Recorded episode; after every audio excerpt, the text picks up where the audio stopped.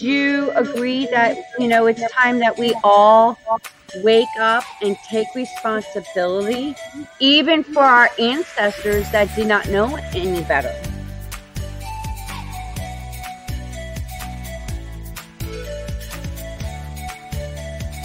Been waiting patiently to have this kind of conversation.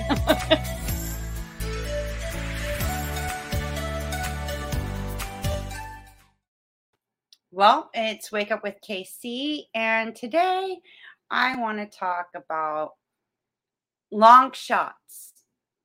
We've all had long shots, overcame life experiences, and you know, how do we take our experiences, learn and grow, and what can we take from it, or do we stay in, you know, the being stuck, being in, you know, whatever circumstances, environment.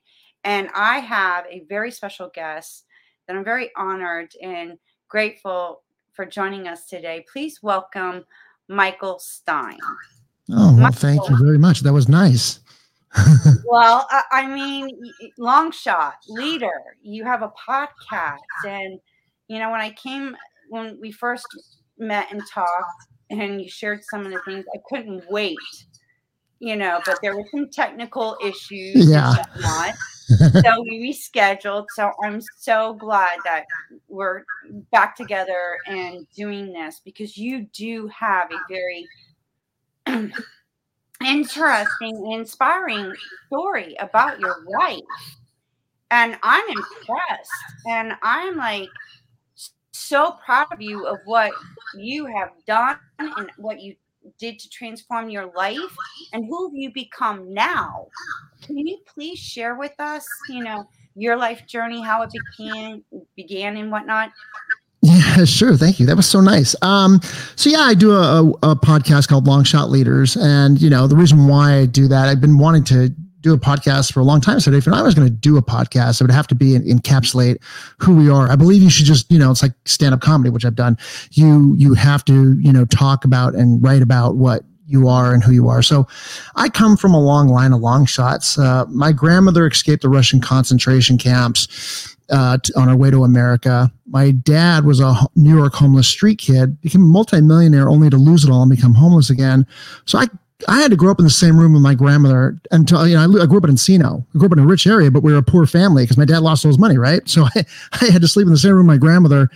So I was nine years old and I would hear that story, you know, you're lucky to be alive, you know, because we escaped the Russian concentration camps. And then my mom, uh, ha- I was an oops baby. You know, I was basically, you know, just trying to hold, she was trying to hold on to that crazy guy. My dad was, had this crazy lifestyle and he wasn't around, but I was the oops baby in a very large family and she you know i wasn't supposed to be born. So she would tell me stories like you know i i drank i ran up and down the stairs i smoked i you know did this and that you know. And then i was like mom can you just did she tell everybody the story. Could you just tell them whether you want ranch or blue cheese you know because let's just get the story going. So she, i would hear the story. She would tell this to everybody. So i you know, my whole life has been up and down career. Knock on wood, the past 20 years have been very more successful.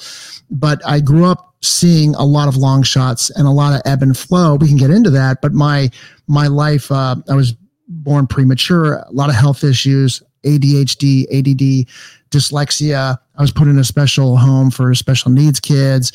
Uh, until I, you know, finally got out of there. Um, I was going to be able to go to regular school and basically it you know i really didn't have any success other than making people laugh making fun of myself.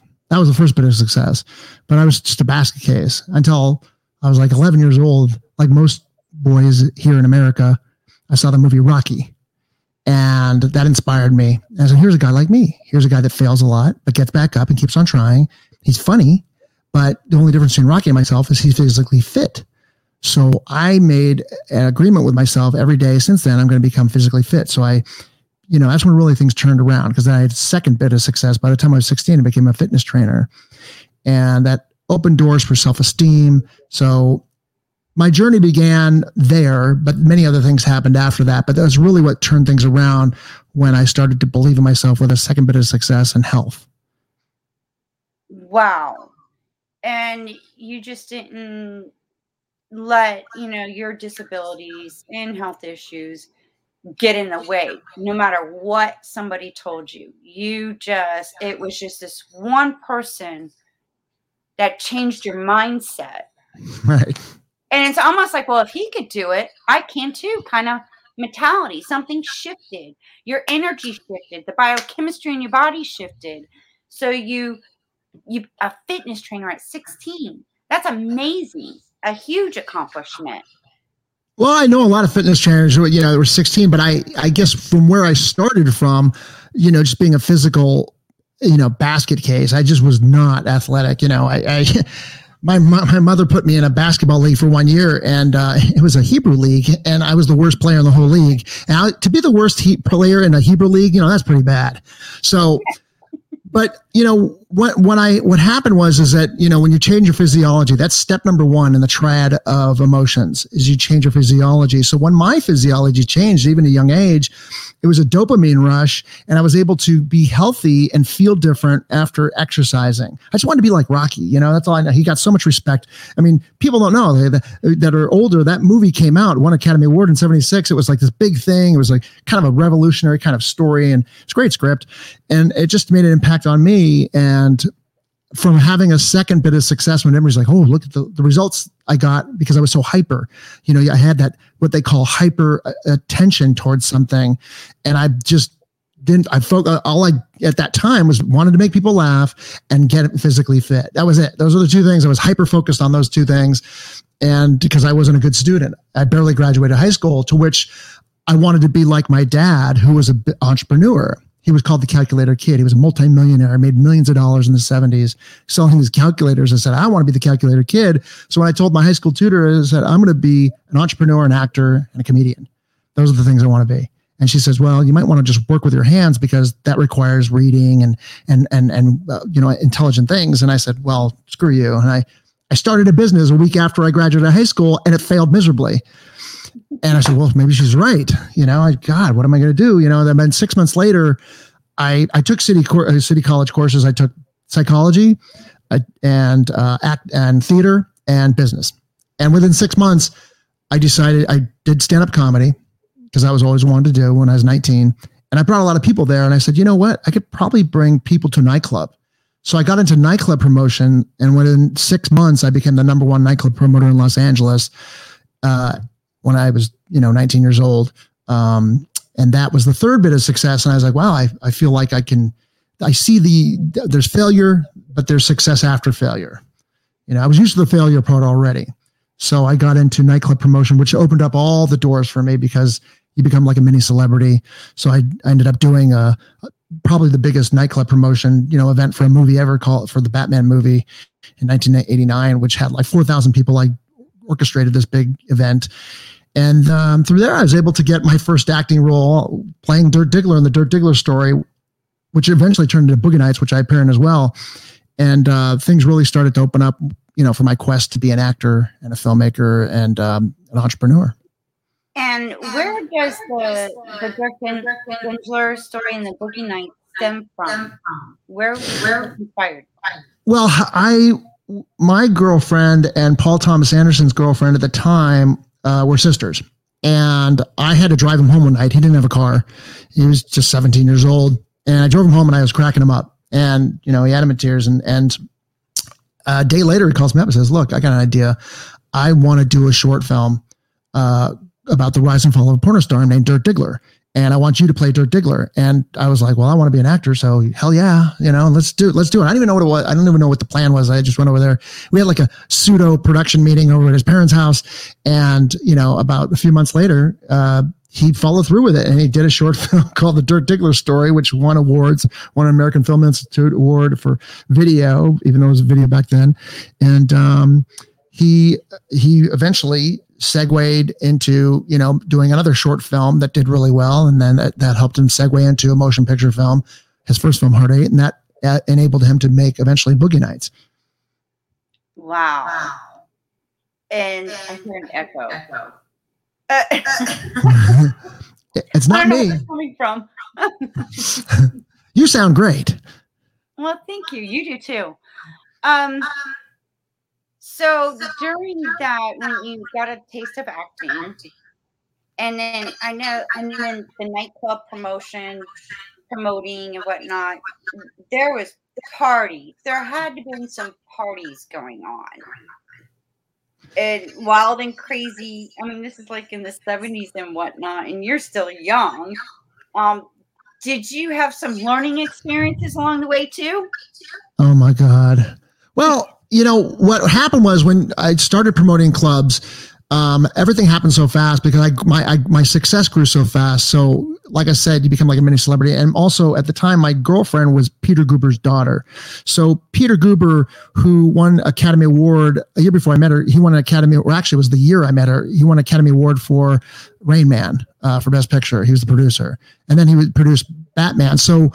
Um, I, I really like this girl. I didn't want to do certain things like go on Lear jets. You know, they said come on on the Lear jet, but I ended up going on my first trip to Aspen with the Guber family, and I felt really out of place. I felt, uh, you know, like you know, I was the poor kid from Encino to begin with, but then I'm now I'm in, going to Bel Air, and I'm going to like you know the richest of Bel Air, you know, Peter Guber and Mandalay Ranch up in Aspen, and I, I see we go to lunch and I see the whole his family, the Guber family, and Jon Peters, his partner, his family. They're going to lunch, and I see a friend of mine, and I didn't know it was Jon Peters' son, is Chris Peters, and he's wearing a black leather jacket. And I'm wearing a black leather jacket, and I was like, well, here's a guy kind of like me. He doesn't seem like he's got the 40 yard stare. He doesn't seem like he's the rich guy. He's the son of a rich guy, but he seems like kind of like me.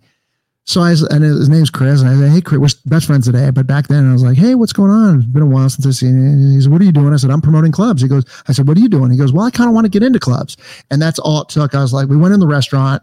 There was like I took I took the floor. There was like you know 17 people sitting at the table, and I when you, you feel confident about something, so I mastermind the the Batman party. I said, "We'll be partners on it, and we'll we'll get."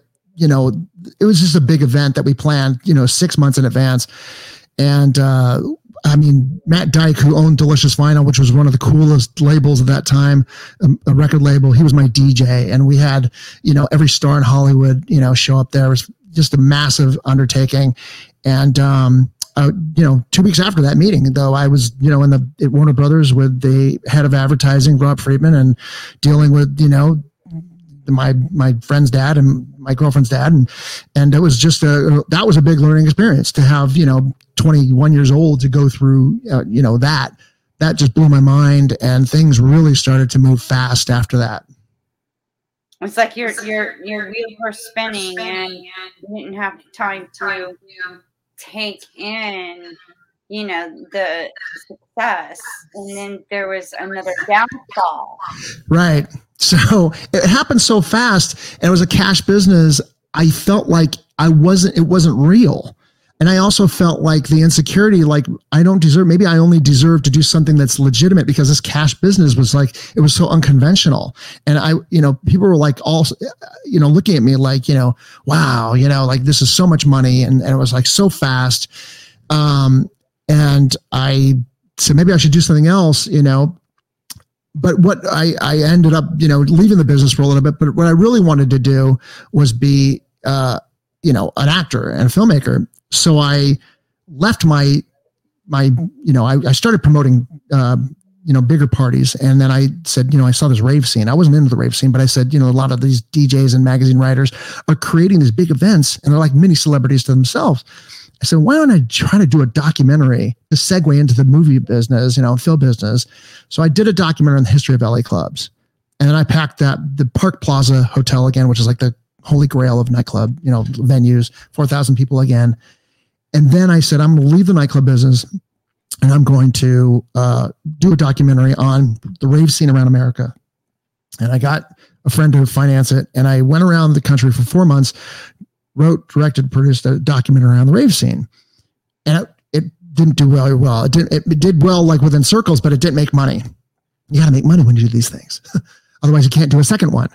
So, I I was like flat. I didn't know what to do. I went back to promoting clubs. I did underground gambling casinos uh, in LA, uh, along with other club parties. But my heart wasn't really into it. So I, I just and after I got approached by somebody loosely connected to the Castellano family that wanted to be partners with me, I said, you know, I think I'm going to start to do be a filmmaker and really just I just left everything. I said, and I worked as a production assistant in film production for three years, three and a half years. And then I learned how to become a filmmaker through that because you work with the best of the best on commercials and videos and music videos. And I, from there, I wrote, directed, and produced an award-winning short film called Rituals and Resolutions, which made the second pass of the you know live action short category for Academy Awards, and it got bought by HBO, and uh, it was did really well, and almost got me a movie deal because you get approached by everybody in Hollywood, and they say we want to, you know, see what else you have. So one of my screenplays was about underground gambling casinos in Los Angeles, and they wanted to make that film, and it came really close with Trimark Pictures to make it, but there was like just so much red tape, and after two years of that, of you know production just BS, I was like, screw it. I'm so done with this. I'm going to make my own movie. Only problem was I was broken in debt. And I said, well, I'll just become an entrepreneur again, like I did. You know, I'm a little bit older now. Screw it. I'm, you know, I'm just going to, you know, I have more confidence. And this is right around the internet was, you know, I had a couple years in. I said, I just need to, you know, sell a, a product on the in, on the. Uh, I want to be the calculator kid. You know, I want to be an entrepreneur, right? So I want to find a product like my dad did. And I just chose tarps because that was an item that my dad used to be in the tool business in the 60s. The reason why I tell you that is because his partner at the time stuck with the tool business. And when my dad to go went to go sell those calculators, was, his name was Allan Smidt. He started a company called Harbor Freight, which is a multi-billion dollar publicly traded company. And I said, well, I want to do something like that guy you know, start off with a concept, you know, a niche concept. He actually ended up selling all kinds of things. So I started this business to for my film to make money to make a film. And within six months of this tarp business, I made half a million dollars and I was able to fund my first feature length movie called Love Hollywood Style with Faye Dunaway, Andy Dick, and Coolio, and many other actors that you've seen. And it did well in f- film festivals, but it didn't make as money it was a it was crazy a crazy production because trying to do a short film compared to a feature length film is a lot harder. It's just not you know three times as you know long. It's not three times hard. It's exponentially more difficult. So I almost bottomed out my business, and I just had such a crazy you know time with this this this movie that after it was over, I was happy I did it, but I decided I'm going to just put my heart and soul in this business and I chose opportunity over passion. I, I still did stand up comedy, but I stuck with that business, and that business since has made over a hundred million dollars and continues to grow today. Wow, that's impressive, Michael. And then, then, then, can you look back and notice notice like similar, like similar patterns, your father, father, your mother, mother that passed on to you? Yeah, and, of course. How long did it take for you to recognize that? Well, how I always wanted to be my dad until I found out that he cheated on my mom for 25 years. And I didn't want to do that. But I really, he was like, he looked like, you know, a cross between Elvis and Robert De Niro. He wore black all the time. He's very striking, very good looking guy. And he was, you know, he lived this great lifestyle, but it was crazy lifestyle. So much so when, when my friend Paul met him, he kind of loosely based, you know, caricatures of, you know, um, in Boogie Nights, you know, the, the Burt Reynolds character, Jack Horner, was loosely based on my dad's caricatures, you know, because he was such a crazy, he had these, the crazy, you know, orgy parties in, in LA and, and Valley and, and, um, it, it just basically, so I, I, I didn't, I wanted to be like that kind of flamboyant kind of guy, but I don't want to be unfaithful. So my mom, I, I'm like her in the sense that, you know, she is, uh, like, she looks like Marilyn Monroe and, but has a personality of Don Rickles so um, both of you could see her pictures right here. I don't know if you could see that. You see that woman sitting on the bed in her, in her towel right there? You can't see that. Get, no, oh my gosh, that's hilarious. That's my mom, and then next to her, the guy wearing the black is my dad. They they were they look like you know. So I, I wanted to. It was tough because you know you you um it's good to be around that environment but when you're a ba- when i was a, i say it was a basket case because i stuttered a lot when i was a kid because everybody spoke so fast in my family you're the youngest and I had to get over these things. And with my mother, she spoke so fast. So I would try to be like her, but the words would trip over. So uh, eventually, you know, you become a little bit closer like your parents. So I try to take, you know, all the good and try to be my own person at the same time. So that's what I got from them. I, I definitely saw past of my, you know, failure and successes with my dad. I seen my dad live out of a van when I, you know, go to school, you know, my last year of school and, you know, knock on the van you know, Hey dad, you know, uh, I'm going to school now, you know, and he's like, all right, you know, and I've seen him bounce back, you know, many times up and down. And that's, I guess that's why I do a podcast called Long Shot Leaders because I did, I wanted to tell a story that I'm used to or a life that I'm, I, I'm very familiar with and I got heavily involved in personal development when I was in my early 20s, right after I uh, stopped promoting nightclubs. Um, I got heavily involved in that. And that's kind of like what helped me to push forward on these things and, and kind of deal with, you know, everything and integrate, you know, stuff like stand-up comedy and filmmaking and, and acting and, and, um, and entrepreneurship, you know, so those are things that, that kind of helped me see the ebb and flow of my father and the, the, the failures and successes and then also you know help to succeed today you know and have sustained success which is the key. Right. And you it was like the hard school of knocks of learning of how to be successful. Because your dad didn't get taught your mom didn't get taught so you had to look outside and have other people and your first you know inspiration of success was you know what rocky did Sylvester Stallone who played the part but that was your stepping stone and right. with every experience was another stepping stone and just listening to your story i see you know you mentioned don rickles marilyn monroe and then you know the the, cop the comical comedian side on that side. And then your dad, you know, the ups and downs of his success and failures, you actually learned of what not to do, what you say. Right. right. Absolutely. My dad had a heart attack off of cocaine. I never touched cocaine in my life because I was so freaked out about doing cocaine.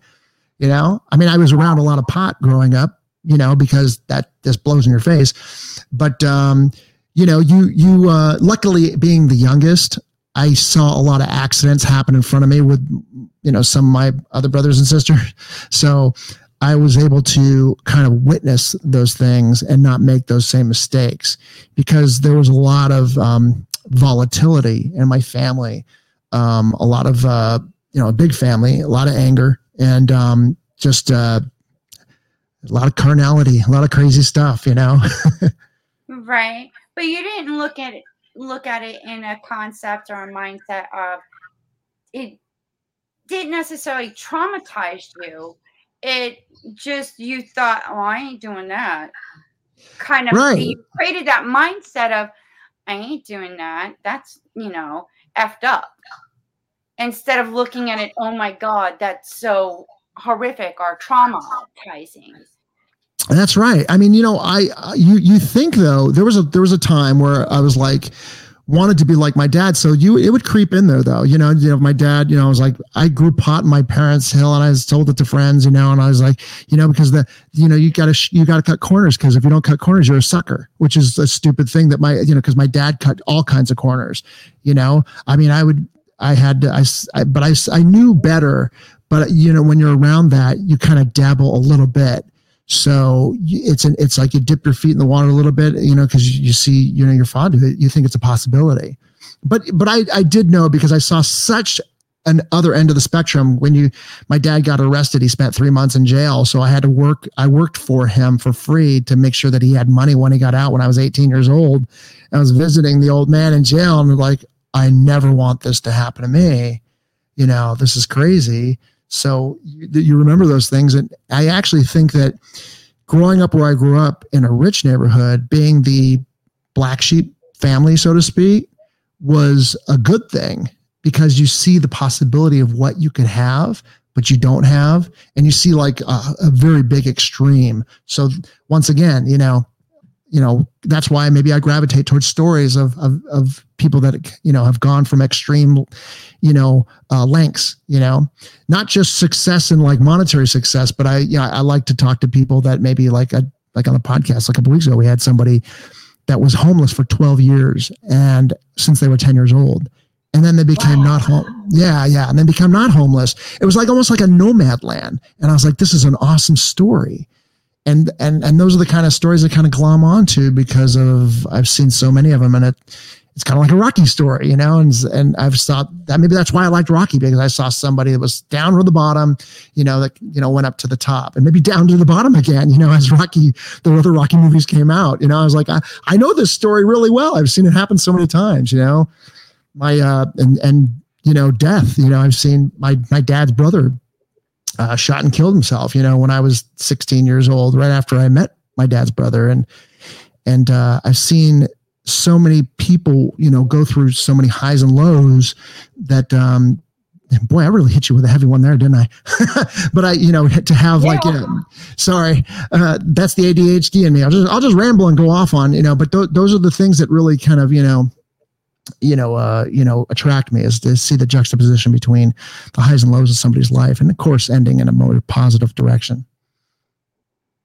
Yeah, that it's part of you know the journey in life based on what you experience, how you take it, what you do with it, to determine where you want to go and what you want to do and be and have in your future self. Right. And would you would it be safe to say that a lot of people stay stuck in their past and the trauma and and in like toxic relationships because they don't look at it in a different perspective of okay this doesn't i don't want this. And right. that's probably what's the barrier that's keeping them from becoming the better version of themselves. Right. Yeah no that's a great that's a great question that's a great observation because what will help pe- someone change is is well first they have they you know you got to get over the fear but the, what's more importantly you're always going to have fear but if you could force your body and make a decision towards an action irreverently even though no matter what you make that action uh, if you can make that a second time it's easier than the first time it's easier the third time than it is the second time and you can you know and so on. So it's just forcing yourself. You have to really that first time realize but people get so stuck with so much fear and they never take that first step. They're, that's why firewalks are so so valuable in personal development seminars because it's a metaphor to just moving forward without hesitation. There's another exercise that i learned uh, through my first comedy teacher um, uh, who's an NLP protect, practitioner, uh, neuro linguistic programming, simplistically take a thir- 30 feet away from you a yellow pad of paper. Close your eyes and walk toward, visualize where the paper is and walk towards that piece of paper without hesitation. If you do not hesitate, nine times out of 10, you're going to, and you put your hand down where you think the paper is going to be, nine times out of 10, you're going to hit that piece of paper if you do not hesitate. If you hesitate in the slightest, nine times out of 10, you're not going to touch that piece of paper. And that, that has to do with making the first step, not hesitating and, and forcing yourself irreverently. You know, you have to just push forward and make that action. And I think that's what people don't do many times more often than not. And that's why they stay in ruts or stay in quagmire, so to speak, like you said. Right. And, and have you ever experienced even though when you were in fear, fear and all and your, all your thoughts, thoughts that were creating fear, and did it anyway, and then you look back like, oh, that's not what I thought it was going to be like. It's that wasn't bad after all kind of moment. Right, right. Well, we're all operate from fear, so there's a try to get fear to work towards your advantage, right? Because we're all operating off of pleasure and pain principles, right? So we want to try to be able to say flip it you know? So if you're afraid of something then well if you didn't take action because there's different levels of feelings right? There's things that don't feel good for you that are bad for you. There's things that do feel good for you that are good for you. There's things that are good for you but don't feel good and that's a third one. Most things like eating broccoli in the beginning might not feel good but it's good for you. So we want to learn how to if i don't do this thing that is good for me but doesn't feel good what pain can I associate towards not taking action? Because all that person before they are afraid to enter in, the, the pain that they when they don't take action, they they sit there and they'll say, Oh, well, I'm just focusing on the pain about taking the action. Well, you got to focus on all the because pain works actually better than the carrot. the stick is more influential than the carrot. Studies have shown us that. You got to do both, you know and all the pleasure you will get from taking the action, but also the pain. And then you really that's that's the a lot of people don't have that. I, I didn't know that. I had to learn that the hard way, you know. So but if you had somebody explain to you and kind of push yourself, then after a while, if you learn this methodology, it's very not too difficult. It becomes um, self healthy self hypnosis. And you do that with anything. Yeah, like you create a new habit. People form habits. Habits form your future. And then, you know, even though, you know, to me, fear is false evidence appearing real. And like when the when you think about the fear and you question like okay how much is the pain going to be? Or how much is this going to cost me if i don't take this action? Even if it's a little baby step of an action to mm-hmm. change the dynamics to you know help that transformation of getting out from the circumstances that you're currently in because all circumstances are temporary Right. Most of, most of the time they are. Right. You know, and we do it to ourselves majority of the time. Right. You know, it's the uh, the try. I think that also there there's a little tricks that you can do to yourself that I learned out through years. You know, the triad of emotions. We talked about that I think before, but um, when you know you got to set yourself up for taking action, right? So a lot of people say, I don't know how to do this. Well, first of all, if you're you know, physiology is the first action, uh, you know, in the triad of emotions. Change your physiology, set it up for success. If you're going to take massive action and you know it's, you're going to be fearful there for taking this action, if your body is positioned in a place of power as opposed to, you know, face drawn, shoulders slouched, you know, that's, you know, that's the recipe for physiology for, you know, not for failure. So you want to try to set yourself up for an empowering position physically. Then you want to focus on what you're getting, what you want to get, rather than focusing on what you don't want. So, well, I don't, I don't want that. I understand that you don't want that, but what do you want? Well, then focus on that. Can you see that? What does that look like? What's happening there? So you got your physiology, you got your focus. Now, what are your words, your internal words like? Or what are you saying to other people about taking that action? Is it in the negative? Well, I don't want to do that, you know, or I, do, I don't that, or what, what do you want? Say, well, I don't want, you know, to get hurt. Well, no, no, you, you want to be safe. There's two totally different, you know, ways of looking at something. So mind your words, mind your physiology, mind your focus, and that will enable somebody to take that first action. That's the triad of emotions, which is the very first step to at least get you ready get your mind ready towards taking action. And wouldn't you agree that not only that, but when you can vision like what you're doing, who you're being, the feeling of just the thought of it, there there's a connection to that because you're creating the energy and it's already done. You already created it. Yeah, it's just they focus in and being in that state of being of being that person that you want to be. Absolutely, all these things are interactive with each other too, and and the synergy of them together. The symptom you need, you need all three really for it to work. But you know, once you start to focus, that'll affect your physiology. Once you you, you your physiology, it'll affect what you're focusing on, and also the words that you're saying. All those things, you know, uh, you know, you get one, it'll help the second one. You get two, it'll help the third. You know, so the, all those things are interactive with each other. And just becomes habitual. Absolutely. You know, it, you know just like anything you know patterns are we're all human beings are pattern driven people you know? And we'd be surprised on you know the old saying like you know if you go up to somebody and you know you link them up to a, an emotion. So if somebody has a you know so goes to a funeral and their father dies and you pat them on the shoulder and say sorry jill. I'm so sorry about your dad. He was a great man. And another person comes on to jill and pats her on the shoulder and says sorry jill. And everybody's patting her on the shoulder right? And then about four months later jill's in a bad mood for some reason but she doesn't know why. Well that's probably because somebody walked up to her. This is neuro linguistic programming almost, where it taps her on the shoulder, and all of a sudden she had she had a link, a sub a small subconscious link towards that feeling. It's not a major one, but a slight one. She's like, I don't know why I'm depressed right now. Well, these patterns, we're pattern driven people. So you got to realize and be cognitive and be careful, you know, and how you're talking to yourself and what your, how your position is. Are you creating a pattern when some, when you meet somebody, the same person that you have a problem with or something how can you change these patterns that all enables you towards a more successful direction because it, there's like a grooves in a record. It's hard to unscratch those grooves after they've been recorded. You got some work to do after they've been recorded. Well, not only that, but you know, I, you know, of Dr. Joe Dispenza, Dr. Bruce Lipton. They talk about the mm-hmm. programming mm-hmm. of deep down in our subconscious mind, and it goes from the even in the time of the womb. Then you come into this earth, and then you're getting more programming. Right. So you wait, like have a aha self awareness or self realization. Like, hold up a second. You know, I call it the aha moment. It's like, wait, hold up. right.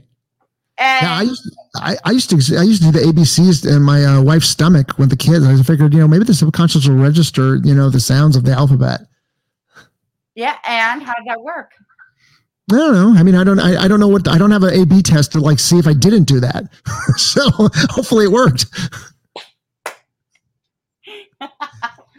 You know what? Uh, there's been science and studies and research that classical music, babies listening in, inside the womb, classical music, because now me being a spiritual, uh, intuitive plus a retired massage therapist, I learned about Reiki energy and then the chakras.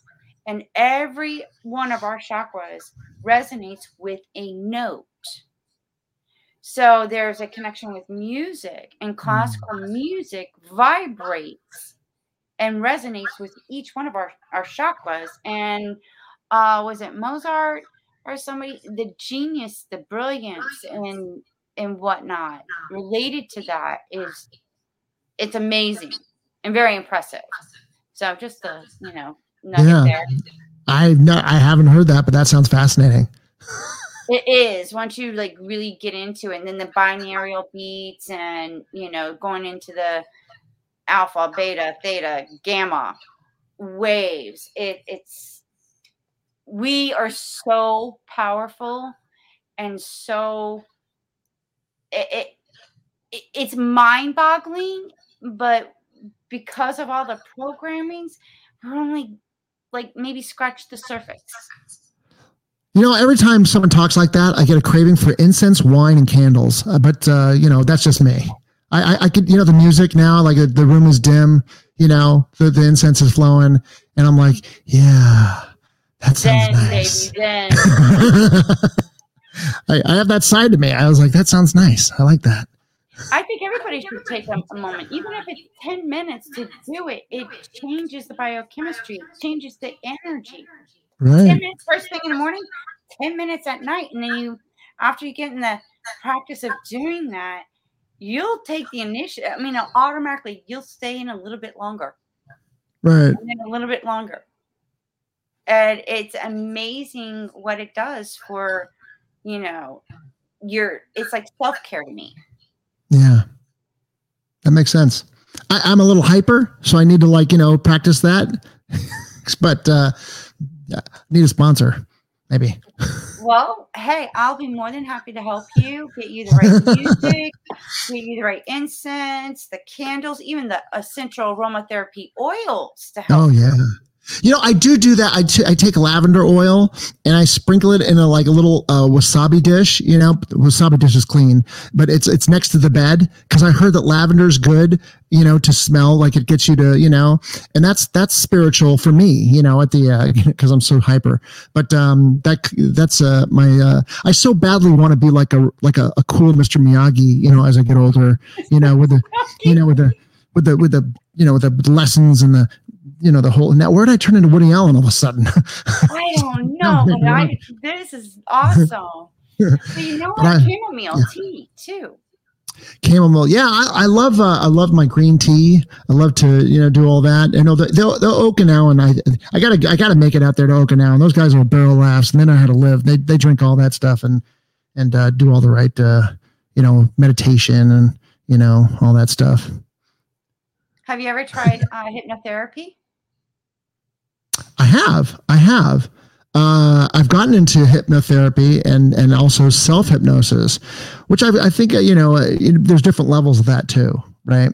Mhm. So um, I've never gone to a hypnotherapist formally, but I, I've gone to like, you know, Tony Robbins, Tony Robbins seminars because I've done every seminar he's done. I've met a lot of hypnotherapists and we've had like, you know, you're there for like six days, you know, you, you do a hypno, you know, hypnotherapy uh, session. And how did that work for you?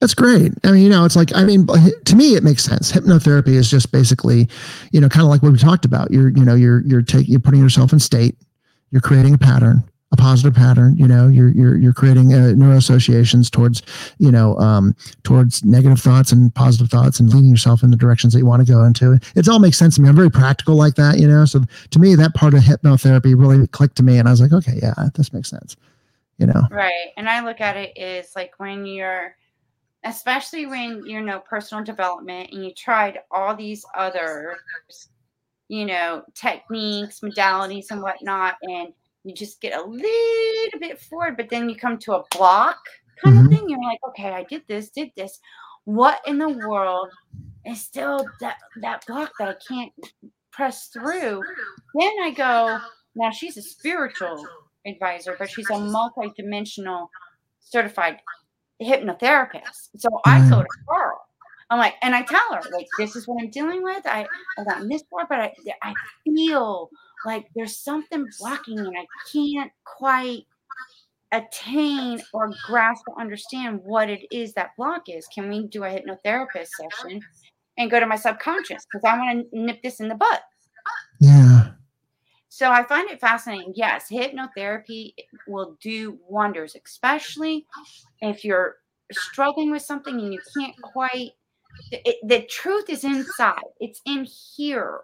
You just got to learn how to practice to get in, and sometimes you need a little push or a little help yeah, and there are some people that are really good at administering, you know, good, healthy hypnotherapy. Not talking about hocus pocus. I'm just talking about opening up your mind and and and and and ha- having you go, you know, think of a pattern and enforcing that pattern. That's how people get smoking. They're like, say, what, you know, I saw a hypnotist. You know, uh, I said, you know, you just went to hip, hip, somebody that was good with hypnotherapy and associated in that meeting about smoking, they associated massive pain towards you smoking and massive pleasure towards you not smoking, concentrated probably 70% on the pain, right?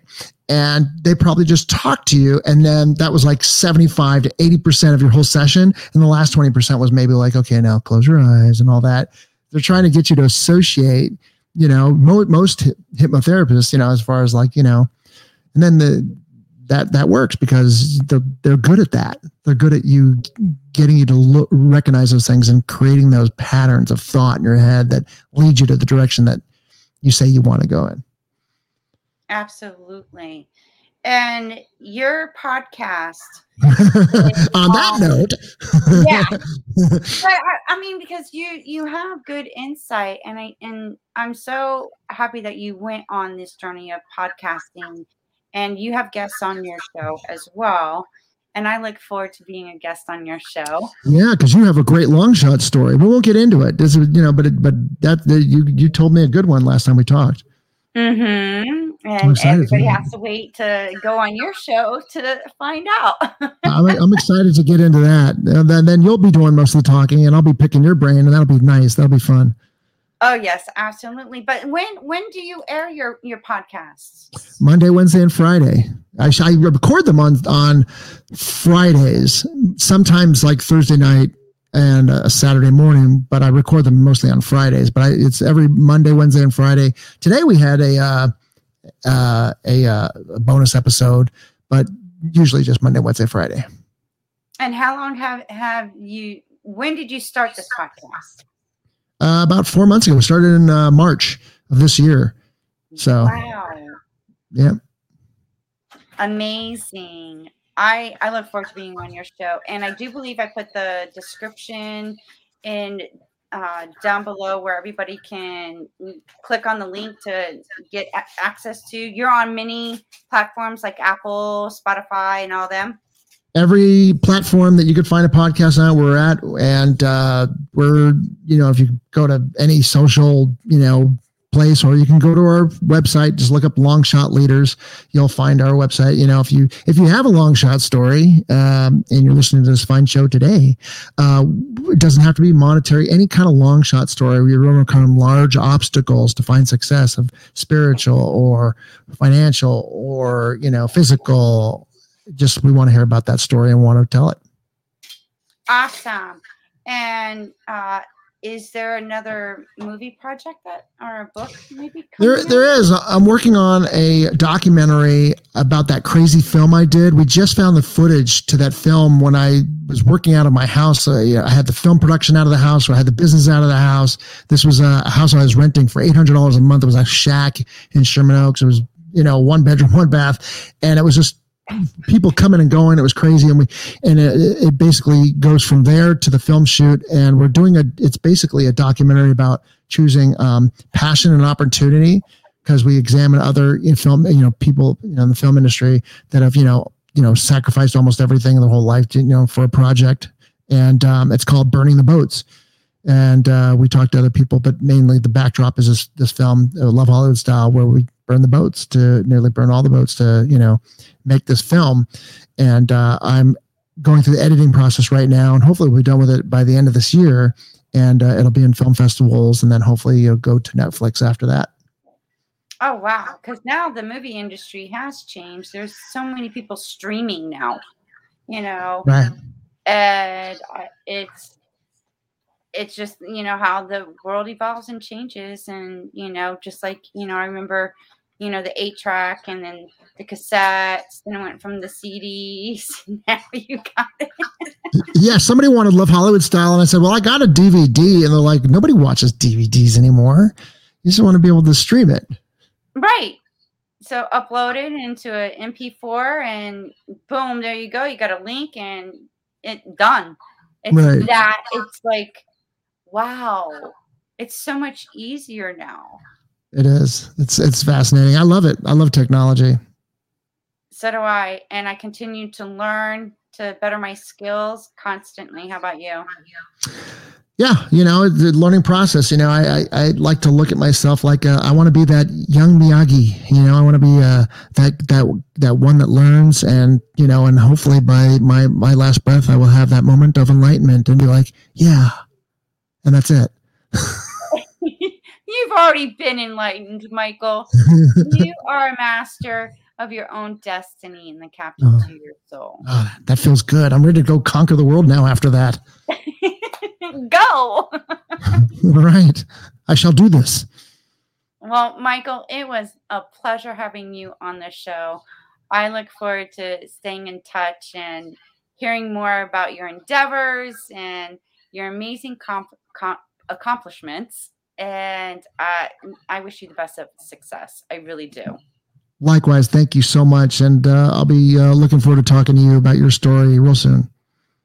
Awesome. All right. Bye bye. Well, there you go. That was insightful, very informative, and also valuable you know, message that Michael shared with us today. And you know what? Look forward to more amazing guests and amazing interviews right here on Wake Up with KC.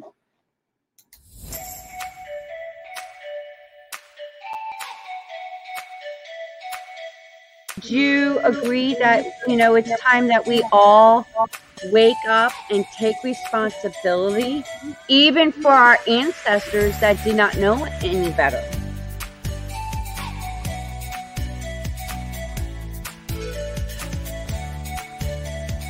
Been waiting patiently to have this kind of conversation.